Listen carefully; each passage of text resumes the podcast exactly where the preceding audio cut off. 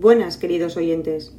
Hoy le abrimos la puerta al sangriente caso de Jack el Destripador, un tenebroso criminal que atemorizó a todo Londres con su siniestra forma de asesinar a prostitutas. Un hombre enigmático que en 1888 cometió al menos cinco homicidios en el barrio londinense de Whitechapel, donde sus actos impulsivos lo llevaron a mutilar, desfigurar e incluso extirpar los órganos de sus víctimas.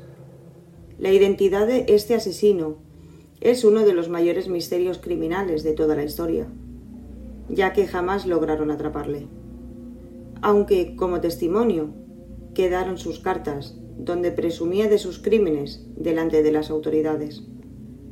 A mediados del siglo XVIII hubo un gran flujo de inmigrantes irlandeses hacia su país vecino, Inglaterra. Aquello hizo que las condiciones de vida y de trabajo fueran cada vez a peor, ya que había más violencia en las calles y el trabajo escaseaba. Debido a esa situación tan crítica, muchas mujeres se vieron obligadas a prostituirse para poder sacar a sus familias adelante.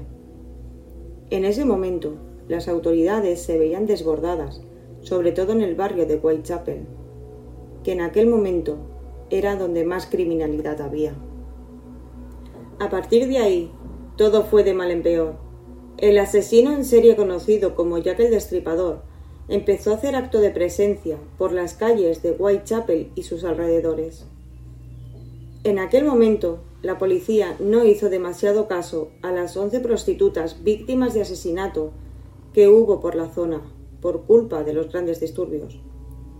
Aunque sí se empezó a rumorear que entre los habitantes de aquel barrio estaba el asesino de Whitechapel, ya que era como lo apodaron en aquel momento.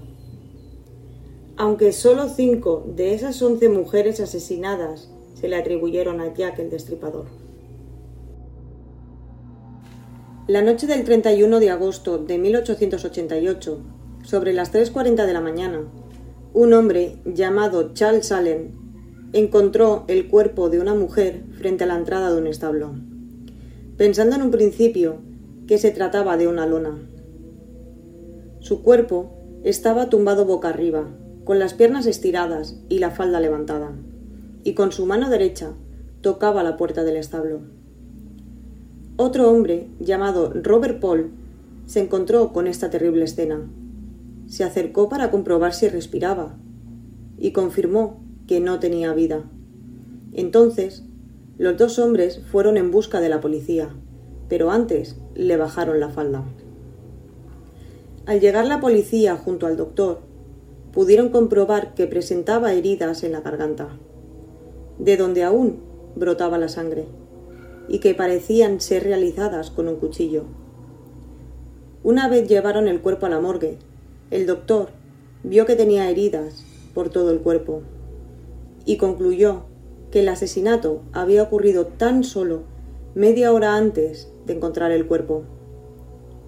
Se identificó a la víctima como Mary Ann Nichols, una prostituta de 43 años que apodaban Polly, una mujer divorciada y madre de cinco hijos.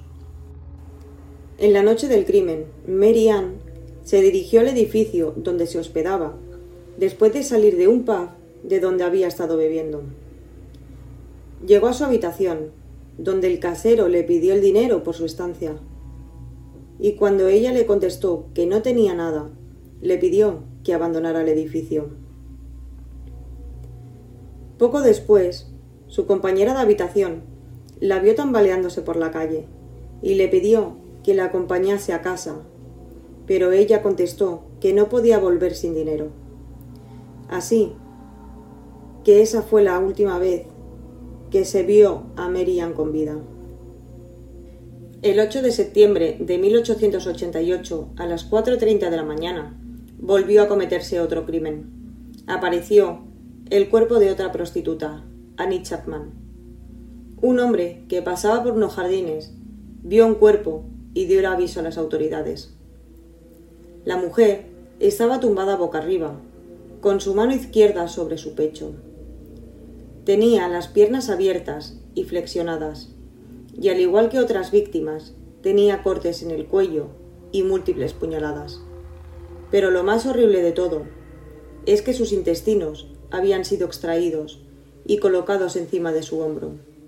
Además, le faltaba un trozo de vejiga y un trozo de su vagina.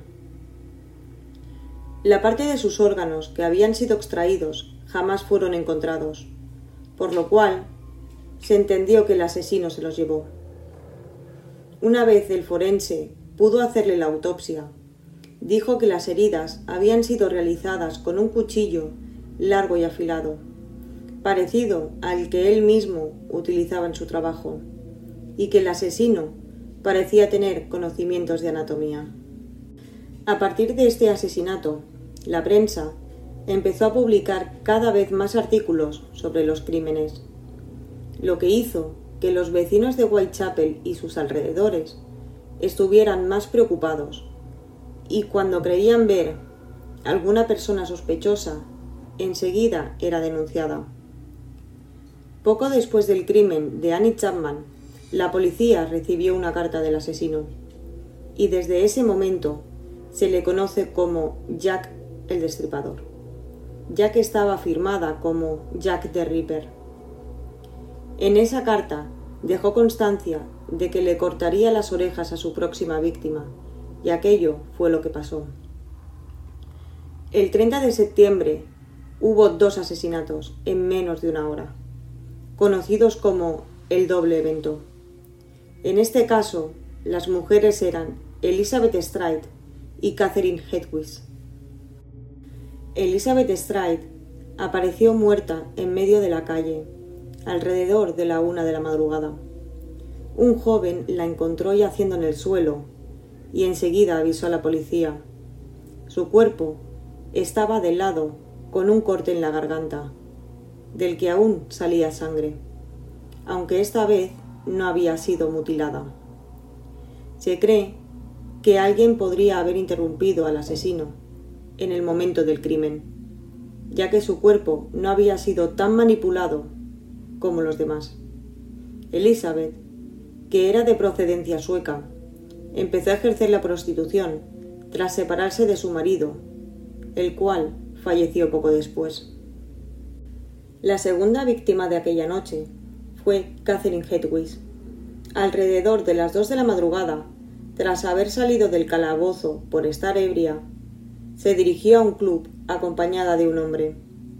Poco después, un policía encontró su cuerpo, el cual también tenía un corte en la garganta y había sido mutilada. Aunque esta vez el asesino se ensañó más que con las víctimas anteriores. El cuerpo estaba tumbado boca arriba, con el rostro desfigurado. Había sido destripada, con los intestinos colocados encima de su hombro, y también le cortó la oreja derecha, tal y como dijo en la carta. Tenía la falda subida hasta el pecho, le faltaba un trozo de útero y el riñón izquierdo. Catherine era una mujer que se divorció de su marido y lo abandonó junto a sus hijos, para empezar una nueva vida en Londres. Allí comenzó otra relación en la cual aún seguía cuando fue asesinada. Al día siguiente, un periódico recibió una carta donde ponía cuando mandé la otra carta, no lo hice en clave. Mañana les contaré cómo fue el doble evento. La primera gritó, y no tuve tiempo para quitarle las orejas.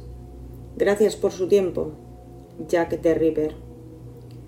Poco después llegó otra carta con un trozo de riñón que era de Catherine Hedwig, en la cual decía le envié parte del riñón de mi última víctima, ya que lo que falta lo he consumido yo mismo. El riñón fue analizado por el forense y determinó que era de Catherine. Su última víctima fue Mary Jane Kelly, la cual se diferenciaba de las demás por haber sido asesinada en su domicilio. Mary Jane era una prostituta de 25 años que fue asesinada el 9 de noviembre. Ella compartía habitación con una amiga, la cual se fue del domicilio por la tarde para dejar intimidad a Mary. A las doce de la noche, una vecina vio como Mary Jane, muy borracha, entraba en su habitación con un hombre muy bien vestido. A la mañana siguiente, su casero la encontró brutalmente asesinada encima de su cama. La habitación estaba llena de sangre, con trozos de carne humana en la mesa. El cuerpo estaba completamente mutilado. Le había extirpado los muslos y parte del abdomen. Le extrajo los intestinos y le cortó los pechos, y los brazos habían sido mutilados. La cara estaba desfigurada y el cuello completamente cortado. Además, el corazón jamás fue encontrado, por lo cual se determinó que el asesino se lo llevó como trofeo. Mary Jane era de origen irlandés. Se trasladó a Londres con 23 años y empezó a trabajar de prostituta en burdeles. Estas mujeres, víctimas de asesinato, son las conocidas como las cinco canónicas, aunque hay otras dos muertes antes de Mary Nichols, que se especula que pueden ser obra de Jack el Destripador. La primera de ellas fue Emma Elizabeth Smith, que fue brutalmente asesinada en Osborne Street el 3 de abril de 1888, aunque ella logró sobrevivir al ataque y pudo llegar a casa con múltiples lesiones. Al día siguiente falleció en el hospital tras haber entrado en coma. Un detective de la policía de Londres llamado Walter le atribuyó la muerte de Emma a Jack el Destripador. Y Martha White fue la segunda víctima que se le atribuyó al asesino en serie de Whitechapel. Sobre las 5 de la mañana del 6 de agosto, un vecino llamado John Sander iba rumbo a su trabajo cuando se dio cuenta de que una mujer yacía tirada al final de unas escaleras. El asesino le asestó 39 puñaladas, dejando su cuerpo boca abajo, con la parte inferior del cuerpo expuesta. Aunque al no estar mutilada y no tener ningún corte en el cuello, se determinó que no era obra de Jack el Destripador. Hay muchos sospechosos a los cuales se le ha atribuido el apodo de Jack el Destripador, pasando por médicos, carniceros, barberos, escritores y hasta un príncipe. Unos por ser personas muy violentas y odiar a las prostitutas. Otros por ser encarcelados justo cuando terminaron los crímenes e incluso por confesiones falsas. ¿Y vosotros? ¿Quién creéis que era? Y hasta aquí este episodio. Gracias por estar y volvemos la semana que viene con un nuevo caso en La morgue sombría y el más allá.